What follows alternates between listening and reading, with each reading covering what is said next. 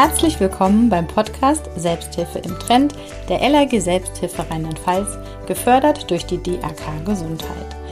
Ich bin Sabine Wollstetter und ich gehe hier ins Gespräch mit Menschen, die spannende Ideen und Perspektiven für die gesundheitsbezogene Selbsthilfe haben.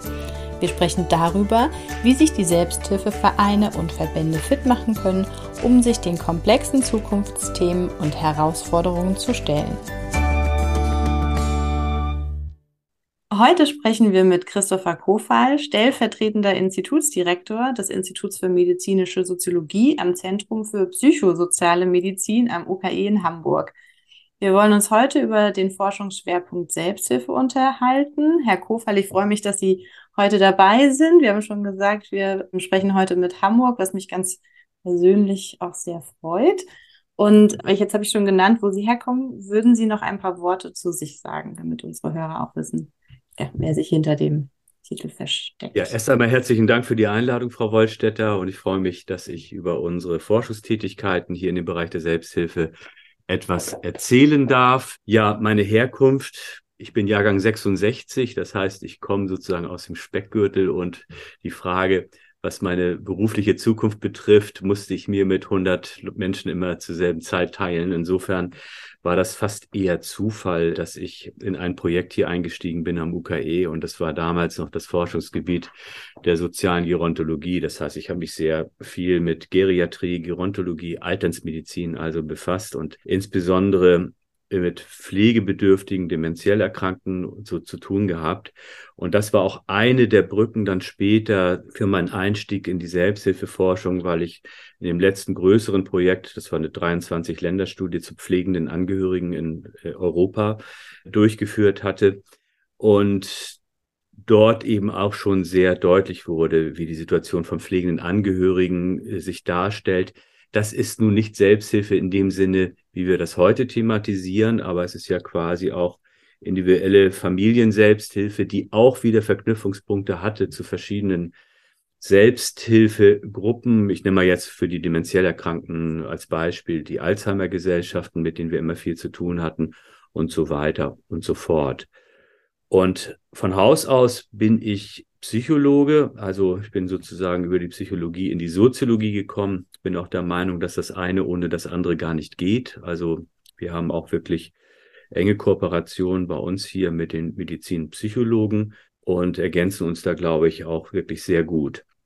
Der andere Bereich, der ist, wenn Sie so fragen, wie, wie komme ich zu dem Themenfeld Selbsthilfe? Im Grunde genommen habe ich Alf Trojan beerbt. Alf Trojan ist ja ein Urgestein in der Selbsthilfeforschung in Deutschland, ist ja immer noch aktiv dabei. Ich habe immer noch viel mit ihm zu tun.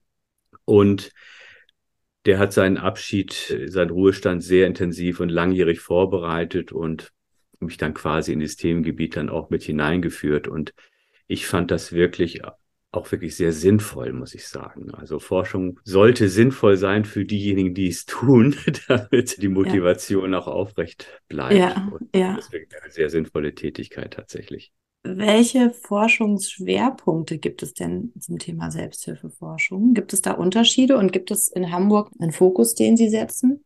Das ist tatsächlich obwohl dieses Gebiet ja doch relativ eingeengt scheint, erstmal doch relativ vielfältig. Also ich würde grundsätzlich erstmal unterscheiden. Das eine Thema wäre Forschung zur Selbsthilfe, also über Selbsthilfe, aber immer mit Selbsthilfeaktiven zusammen. Und das andere Gebiet würde ich mal benennen als Forschung mit der Selbsthilfe. Also letzteres, um Beispiele zu geben, sind dann Themen, Anliegen, Probleme von Selbsthilfeaktiven. Das sind meistens dann Selbsthilfeverbände oder Dachverbände, Dachorganisationen der Selbsthilfe, die bestimmte Fragestellungen beantwortet haben möchten. Und die entwickeln wir dann zusammen mit denen. Also ich könnte jetzt Beispiele geben.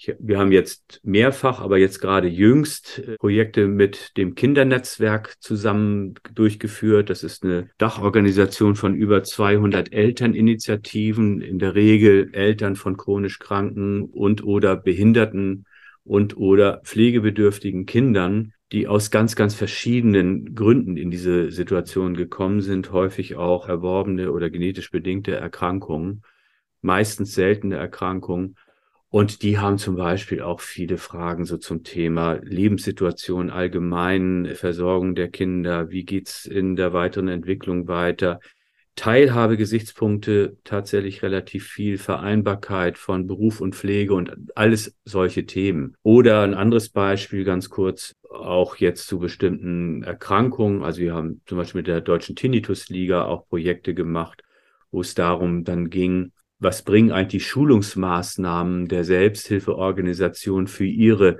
GruppensprecherInnen beziehungsweise LeiterInnen im Rahmen ihrer Weiterbildungsangebote und wie schlägt sich das dann nieder? Und da haben wir natürlich auch Dinge so uns angeschaut, welche Wirkungen erzielen denn diese Maßnahmen auch bei den Selbsthilfegruppenmitgliedern und so weiter und so fort. Die andere Frage sozusagen, die Forschung zum Gegenstand Selbsthilfe. Da geht es tatsächlich darum, häufig zu, zu, gucken, also wie entwickeln sich die Selbsthilfestrukturen, was sind so die Herausforderungen, die auf die Selbsthilfe zukommen, in welcher Art und Weise können die bewältigt werden, was sind die Bedarfe und Bedürfnisse von Selbsthilfe-Engagierten. Und das ist eine ganze Palette von Themen. Es gibt Klassiker wie Mitgliedergewinnung, Mitgliederaktivierung. Es gibt inzwischen auch schon wieder ein Klassiker, Migrantinnen in der Selbsthilfe. Alles dieses sind Themen, die immer wieder kommen. Aber es gibt natürlich auch Themen, die jetzt erst so allmählich sich stärker entfalten, wie Patientinnenbeteiligung, Rolle von Patientenvertreterinnen,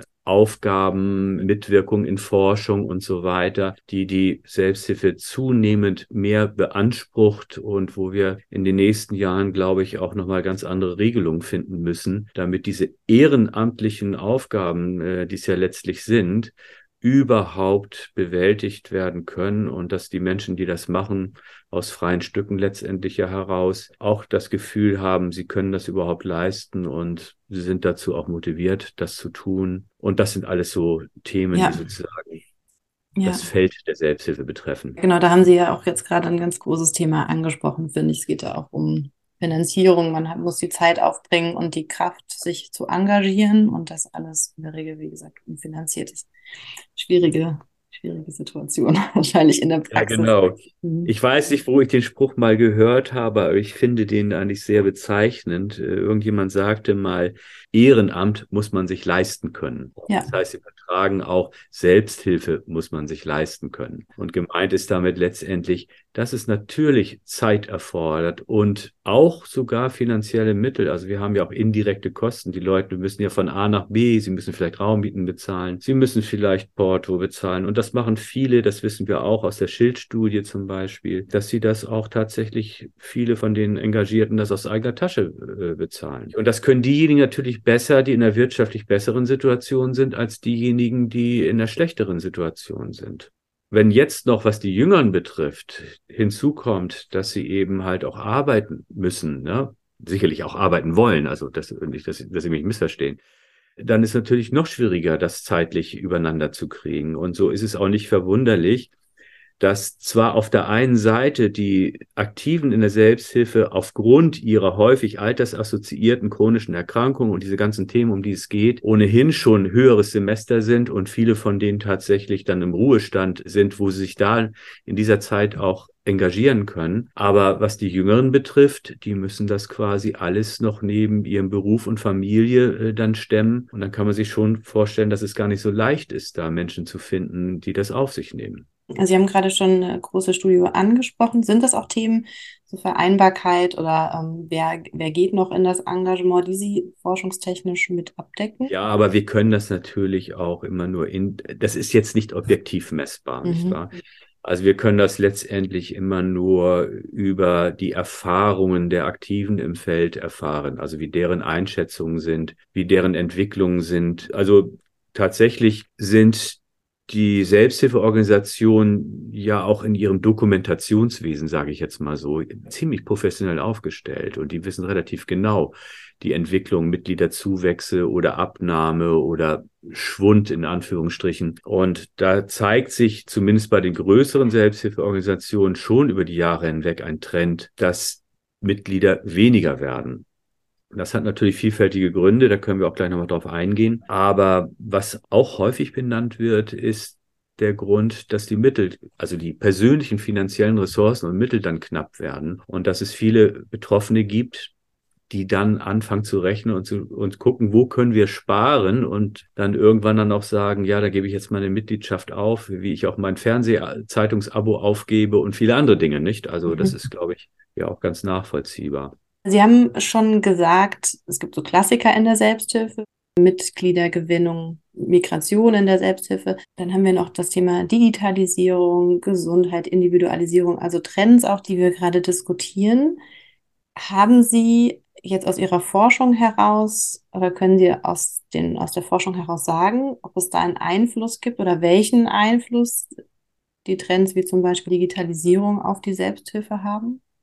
Im Grunde könnte man schon sagen, alles, was so gesellschaftlichen Wandel betrifft, äh, betrifft natürlich auch die Selbsthilfe. Und unsere gesellschaftlichen Entwicklungen, aber auch die technologischen Entwicklungen haben natürlich immer einen Einfluss auf die Strukturen und die Funktionen der Selbsthilfe. Und so kann man eigentlich die ganze Geschichte auch der Selbsthilfe, wie wir sie in Deutschland haben, nachvollziehen. Nicht? Also ganz von Anbeginn, also ich sage jetzt mal ganz früh, was man wahrscheinlich noch nicht mal Selbsthilfe genannt hätte, Ende des 19. Jahrhunderts und dann in der Folgezeit Fürsorgevereine, Abstinenzvereine. Das waren dann eher so, so diese, diese Fürsorgeaspekte, die da eine Rolle spielten, aber dieses eigentliche sozusagen äh, wir helfen uns untereinander, indem wir uns zusammenfinden und unsere Probleme gemeinsam besprechen. Das ist ja ein Phänomen, was ja tatsächlich eher erst in der zweiten Hälfte des 20. Jahrhunderts aufgetreten ist und am Anfang noch sehr politisch eingefärbt, eben halt Klar, die Begriffe waren Ohnmacht, Widerstand, äh, gemeinsam sind wir stark, dieses, dieses Schlagwort, was aus der Zeit kam und wo man das Gefühl hatte, eben, wir müssen uns jetzt positionieren gegen die Arroganz der, der Ärzteschaft irgendwie.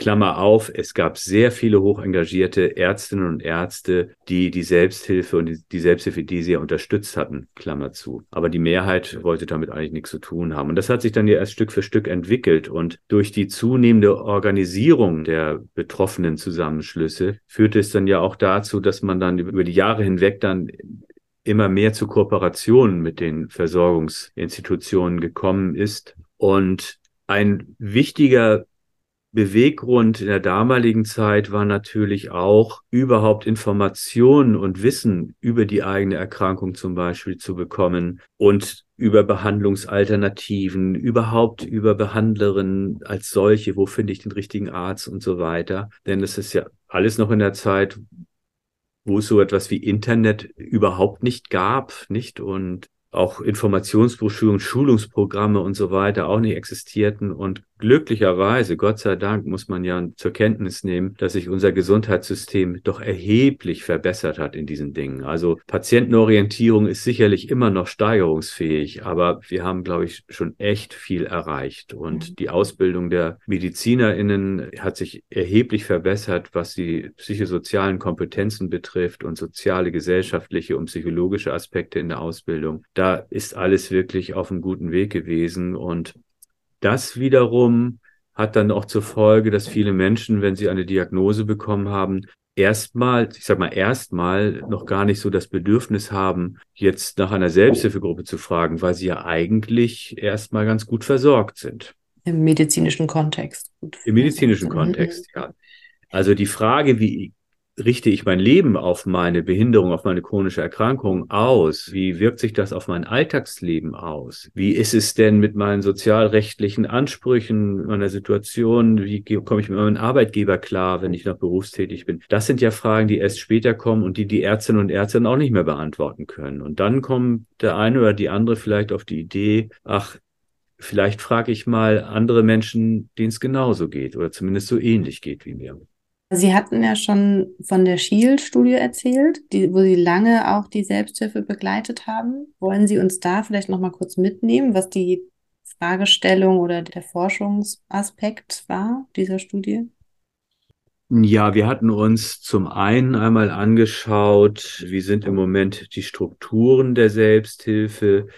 Also wir haben Sprecherinnen von Selbsthilfegruppen befragt, aber auch die Vorstände, Geschäftsführungen von Selbsthilfeorganisationen. Und das war im Grunde ein ganzer Blumenstrauß von Themengebieten. Vielleicht sollte ich hervornehmen, das eine war natürlich auch die Frage nach der Kooperation und Kooperationserfahrung mit dem professionellen Gesundheitssystem. Da würde ich mal sagen, stellt sich die Frage, ist das Glas halb voll oder halb leer? Auf jeden Fall sind die Erfahrungen extrem unterschiedlich und das geht von sehr gut in der Einschätzung bis ganz, ganz schlecht man kann das jetzt auch gar nicht so richtig festmachen an einzelnen Themen, also Indikationsgebieten oder Erkrankungen. Also ich glaube, man kann schon sagen, dass die Krebs-Selbsthilfe zum Beispiel in der, ihrer Kooperation mit onkologischen Zentren doch irgendwie bessere Erfahrungen macht als äh, Menschen in anderen Gebieten. Oder im Bereich der Sozialpädiatrie, also wenn es um Kinder und Jugendliche geht, dass da auch gute Kooperationsbeziehungen sind. Und nicht zu vergessen, im Suchtbereich natürlich schon, schon viel länger, also die enge Verzahnung von Alkoholikergruppen oder anderen äh, Sucht-Selbsthilfegruppen mit Suchtstationen und so weiter, das ist ja tatsächlich schon sehr, sehr lange gut entwickelt. Mhm.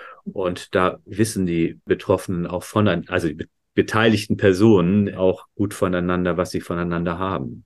Wahrscheinlich in anderen Bereichen, so wie Sie sagten, mal bei manchen funktioniert die Vernetzung gut, bei anderen ist es vielleicht schwieriger. Genau, darf ich erkennen, das ist ja. nur ein Teil. Und der andere. Teil, der hat sich tatsächlich befasst mit der Frage der Wirkungen der Selbsthilfe bei Selbsthilfegruppenmitgliedern. Und hier hatten wir in fünf Indikationsgebieten Betroffene befragt, die zum einen in Selbsthilfegruppen waren und andere Betroffene, die nicht in Selbsthilfegruppen waren. Und da hatten wir uns dann angeschaut, Fragen zum Selbstmanagement, Umgang mit der Erkrankung, dieses Stichwort Gesundheitskompetenz, was ja immer äh, seit im Raum steht, zumindest seit ein paar Jahren, aber auch die Frage des Wissens um die eigene Erkrankung und Versorgungsaspekte bezogen auf die eigene Erkrankung und oder Behinderung. Und da kann man schon sehen, dass äh, in all diesen Bereichen die Mitglieder von Selbsthilfegruppen etwas besser dastehen als die Nichtmitglieder. Das ist jetzt nicht die Entdeckung des Penicillins. Also das sind jetzt keine gewaltigen Effekte, aber sie sind messbar und sie sind wissenschaftlich gesprochen signifikant. Und sie sind auch nicht in allen Indikationen, in allen Bereichen immer vorhanden, aber niemals zum Negativen. Und können Sie sagen, das war eine, war das eine Befragung der betreffenden Personen, die die Daten? Ja, wir haben etwa dreieinhalbtausend Betroffene aus den Bereichen Multiple Sklerose, Diabetes, Prostatakarzinom, Tinnitus und Angehörige von dementiellen Erkrankungen als, als Beispiel für Angehörigengruppen interviewt. Und die, die nicht in der Selbsthilfe ähm, vernetzt waren, hatten, haben Sie da noch weiter gefragt, warum man nicht vernetzt war? Ja, das haben wir tatsächlich getan und äh, ist ja immer eine wichtige Frage, was sind die Gründe für die einen, tatsächlich einer Selbsthilfegruppe anzuschließen und die Gründe für die anderen, es nicht zu tun. Und muss schon sagen, ich sag's mal äh, ein bisschen salopp, man geht ja nicht aus Jux und Dollerei in eine Selbsthilfegruppe. Und äh, da müssen ja schon verschiedene Gründe und Aspekte zusammenkommen. Und solange meine Versorgung von mir als sehr gut erlebt wird, solange ich mich gut informiert und aufgeklärt und aufgehoben fühle, habe ich vielleicht auch kein Bedürfnis, jetzt mit anderen darüber zu sprechen. Wenn ich in meinem Freundeskreis genug Ansprechpersonen habe, auf, bei denen ich auf Verständnis stoße, oder wenn es in meiner Familie gut läuft, brauche ich das vielleicht auch nicht so sehr. Und Insofern ist eine Selbsthilfegruppe aus meiner Sicht ja immer sozusagen die Lösung für diejenigen, die das Gefühl haben, ich komme hier nicht mehr weiter. Und ich brauche jetzt tatsächlich mal den Rat von anderen, die ich in meinem sozialen Umfeld jetzt nicht finde. Abgesehen davon darf man auch nicht ignorieren, dass es ja Menschen gibt, äh, die sagen, um Gottes Willen, Selbsthilfegruppe, hör mir bloß auf damit, das ist nichts für mich. Ne? Und allein die Vorstellung, ich muss da über mich und meine Erkrankung möglicherweise sogar sprechen, ist auch nicht jedem gegeben. Ne?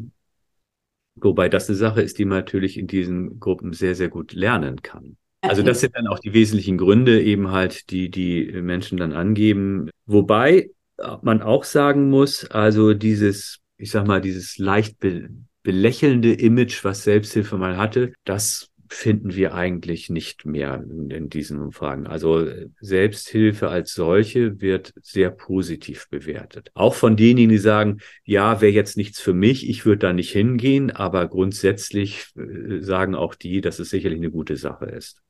Bis auf wenige Ausnahmen. Spannend. Ja, oder auch schön zu sehen, dass es so wahrgenommen wird, sowohl von denen, die vernetzt sind und aber auch von denen, die, die sich noch nicht vernetzen und noch kein Bedürfnis sehen. Jetzt haben Sie, glaube ich, auch eine Studie zur Digitalisierung in der Selbsthilfe gemacht.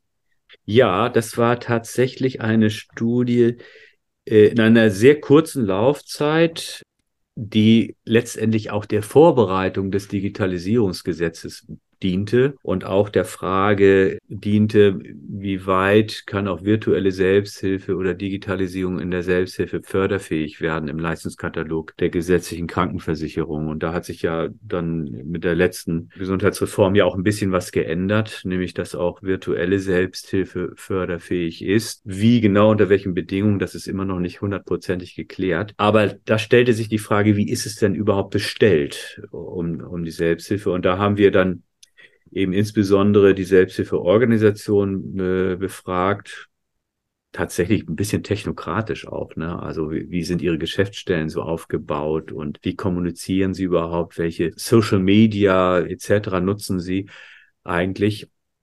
Und da waren wir doch echt positiv überrascht. Also wie umfänglich und verbreitet das ist. Also Website ist natürlich absolut selbstverständlich, das haben alle, aber auch die Hälfte aller Selbsthilfeorganisationen haben moderierte Foren, Chatforen, äh, sind in verschiedenen Social Media unterwegs, also damals noch Facebook überwiegend, äh, aber auch schon Anfänge in geringem Ausmaß so Instagram und solche Geschichten. Wie gesagt, das ist ja auch nochmal ein Feld, was auch in ethischer Hinsicht nicht ganz unumstritten ist, ne, wie weit sozusagen äh, Menschen mit spezifischen Diagnosen sich dann auch da irgendwie im Internet tummeln.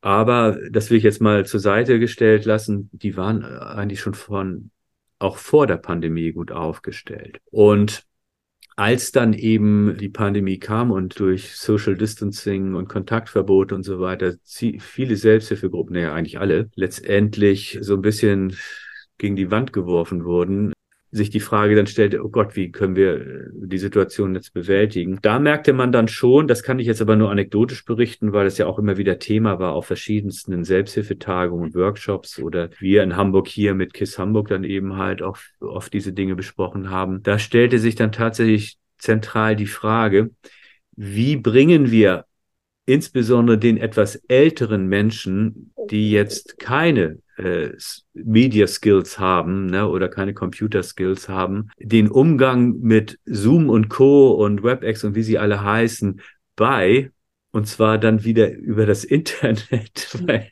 also da beißt sich die Katze letztendlich in den Schwanz. Und das war relativ mühselig. Und ich weiß, dass die Kontaktstellen sich ganz viel Mühe gegeben haben, dann eben so Anleitungen zu schreiben, so die sie mit Briefen verschickt haben oder die man sich dann abholen konnte oder die verteilt worden sind oder dass sie dann Kurse gegeben haben, etc. pp. Aber viele haben in sehr kurzer Zeit doch enorm aufgeholt und Natürlich gibt es Gewinner und Verlierer. Also die Verlierer sind dann tatsächlich diejenigen, wo die Gruppen sich dann aufgelöst haben, letztendlich die die Pandemie dann nicht überstanden haben oder wo sie Mitglieder verloren haben, auch wenn die Gruppensprecherinnen und Leiterinnen so ihr Bestes getan haben, das, den Kontakt telefonisch zu halten oder zum Teil sogar brieflich, ne, mit der Post sozusagen. Aber es gab auch Gewinner, ne? Also ähm, es zählten doch viele GruppensprecherInnen irgendwie, dass sie über ihre Internetangebote, über offenen Zoom-Konferenzen äh, tatsächlich Menschen erreicht haben, die ansonsten von sich aus nicht eine Selbsthilfegruppe aufgesucht hätten. Mhm. Ja. ja. Also ja. sehr niederschwellig sozusagen. Ja, genau. Es ist also, wir haben, ich bin selbst in einem, in mehreren Elternvereinen ähm, vernetzt, engagiert und das ist halt äh, leichter zu koordinieren manchmal im Alltag oder ja, vielleicht ja. auch gerade, wenn man Mobilitätseinschränkungen hat.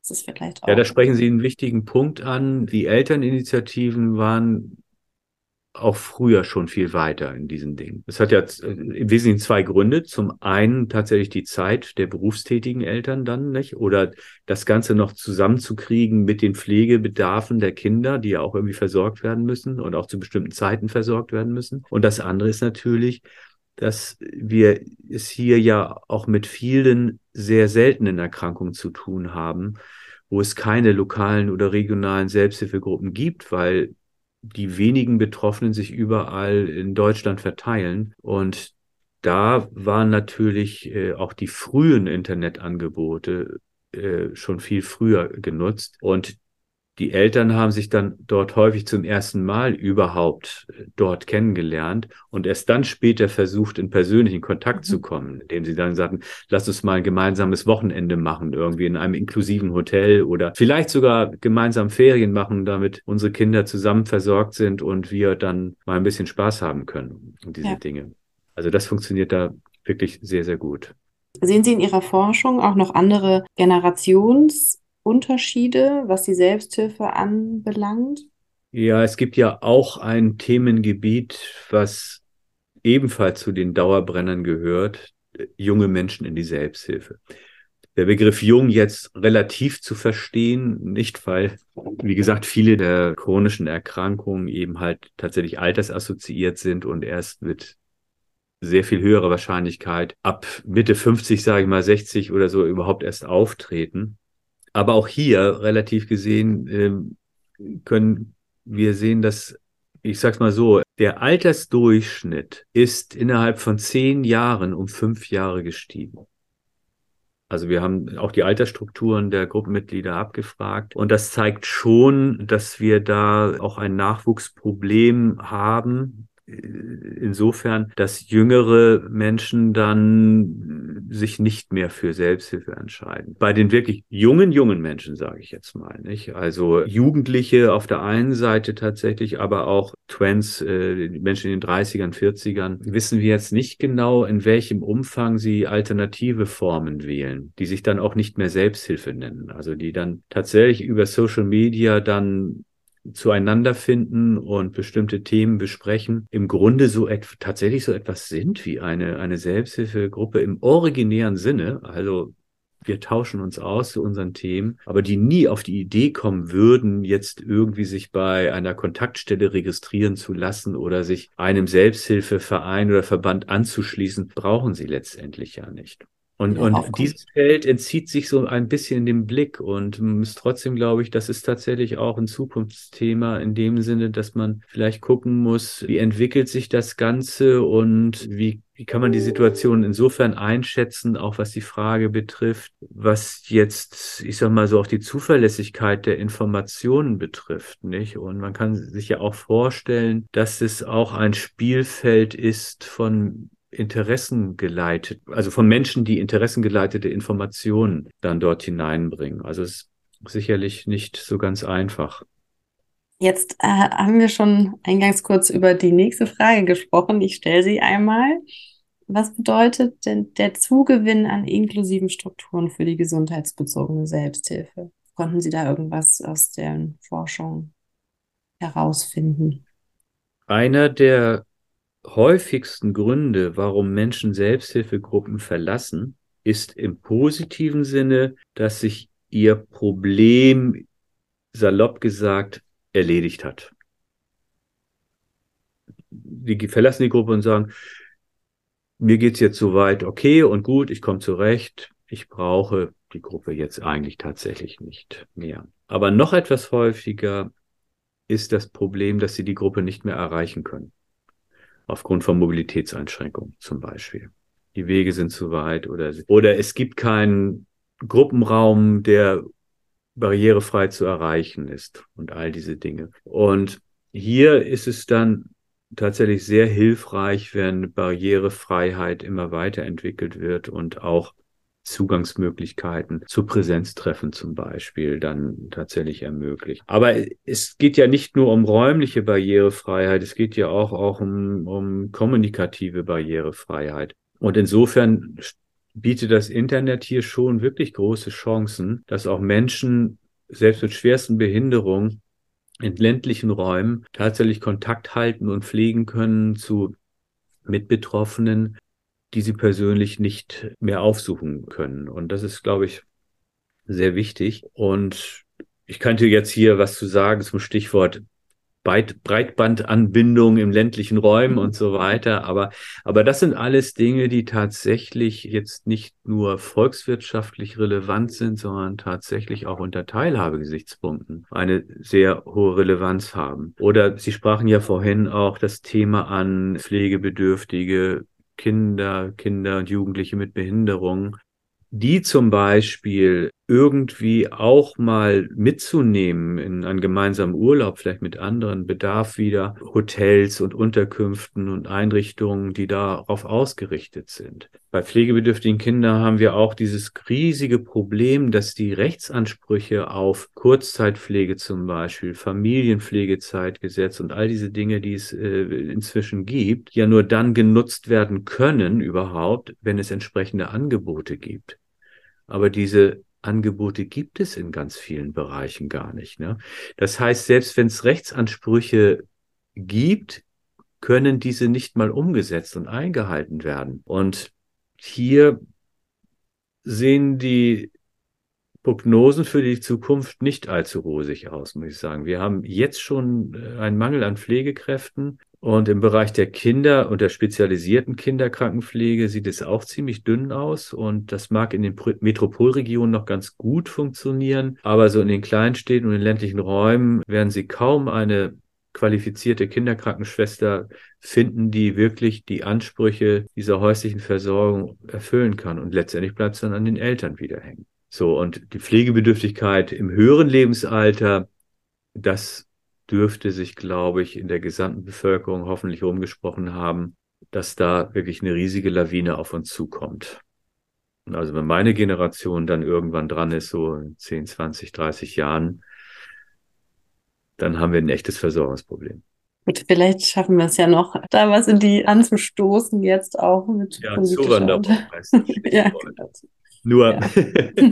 man darf ja nun auch den Ländern, die selbst sozusagen die, diese Fachkräfte brauchen, diese denen nicht wegnehmen irgendwie. Ja. Das ist ja auch tatsächlich eine, ich sag mal, global moralische Frage. Ja, und wir hätten ja wahrscheinlich auch Menschen, die gerne in der Pflege arbeiten wollen würden, aber nicht zu den Bedingungen, die, die aktuell da sind. Sie sind am UKE angeschlossen. Wie ist die Vernetzung von Forschung und Praxis? Es ist tatsächlich so, dass die Medizinstudierenden schon als aller, hier zumindest bei uns in, in Hamburg, als allererste Vorlesung sozusagen die sozialen Aspekte von Arzt-Patient-Interaktion bekommen und als allererstes eine Aufgabe gestellt bekommen, mit einem Patienten, einer Patientin ein Interview zu führen und zu verstehen und nachzuvollziehen, wie es diesem Menschen mit seiner oder ihrer Erkrankung geht. Das gehört und, und so geht das die ganze Zeit dann weiter, dass wir dann da versuchen, die Bedeutung von Kommunikation in der Arzt-Patient-Beziehung hervorzuheben, aber vor allem auch die Aspekte der sozialen Einflüsse auf die Entstehung von Erkrankung, Aufrechterhaltung von Erkrankung, aber vor allem auch Bewältigung von Erkrankung zu vermitteln. Und ich glaube, das gelingt inzwischen ganz gut ist nicht nur eine Hoffnung. Ich glaube, man kann es auch sehen. Also da mögen mir die Zuhörer dann vielleicht widersprechen, wenn sie andere Erfahrungen machen mit ihren Ärztinnen und Ärzten in den niedergelassenen Praxen oder in Krankenhäusern. Aber ich bilde mir ein, das war früher nicht so patientenorientiert, wie es heute ist. Mhm. Gibt es noch etwas, was Sie ergänzen wollen, was zu ich Ihnen jetzt keine direkte Frage gestellt habe zu dem Thema Selbsthilfeforschung? Da ich ja Ihre nächste Frage hier vor mir sehe, hätte ich selber darauf übergeleitet, weil das die typische Frage dann immer ist. Ich kann sie ja selber, mir selbst stellen, mhm. wie sieht sie die gesundheitsbezogene Selbsthilfe der Zukunft aus? Ja, das ist natürlich die ganz klassische Frage und die ganzen Selbsthilfetagungen und so weiter sind ja ganz häufig mit so einer Frage überschrieben. Aber in die Zukunft sehen richtig kann keiner von uns und es sind letztendlich immer so die Wirtschaftsweisen letztendlich immer ein Gutachten geben und dann ist es alles toll. Und wenn man im Rückblick schauen würde, was ist eingetreten, dann stimmt das meistens auch nicht. Ne? Ich bin aber doch schon davon überzeugt, dass sich die Selbsthilfe nicht erledigen wird in dem Sinne, äh, dass sie obsolet geworden sein wird. Ähm, also es gibt ja auch manchmal Menschen, die die Frage stellen, ob Selbsthilfe nicht aus der Zeit gefallen sei ne, und überhaupt noch passt.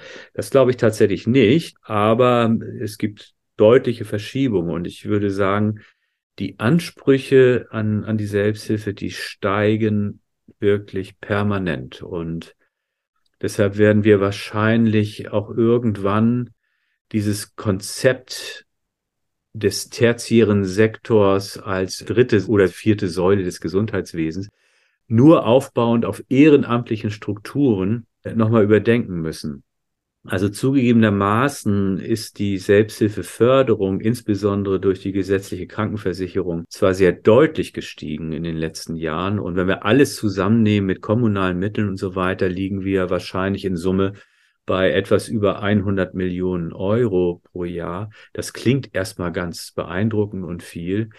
Unterm Strich ist es aber vor dem Hintergrund von über drei Millionen Menschen, die in der Selbsthilfe aktiv sind, mehr oder weniger, sage ich mal, ähm, doch relativ wenig. Ne? Also wenn wir jetzt sagen, das sei die vierte Säule, ja, und, und die anderen Säulen sind stationäre, ambulante Versorgung, Rehabilitation, dann äh, müssten wir diese oder nehmen wir nur die, die Kassenmittel, diese, ich glaube, was sind das jetzt, 87 Millionen oder so, muss man ins Verhältnis setzen von im Moment über 260 Milliarden Euro äh, Mittel der gesetzlichen Krankenversicherung. Und das ist dann weniger als 0,02 äh, Prozent. Das ist also dann doch sehr, sehr, sehr bescheiden. Wenn man das vor dem Hintergrund reflektiert, dass das Betroffenenengagement eine so hohe Bedeutung haben soll, inzwischen auch, ne, aus Sicht der, der Profis, und tatsächlich äh, in Zukunft auch immer notwendiger wird,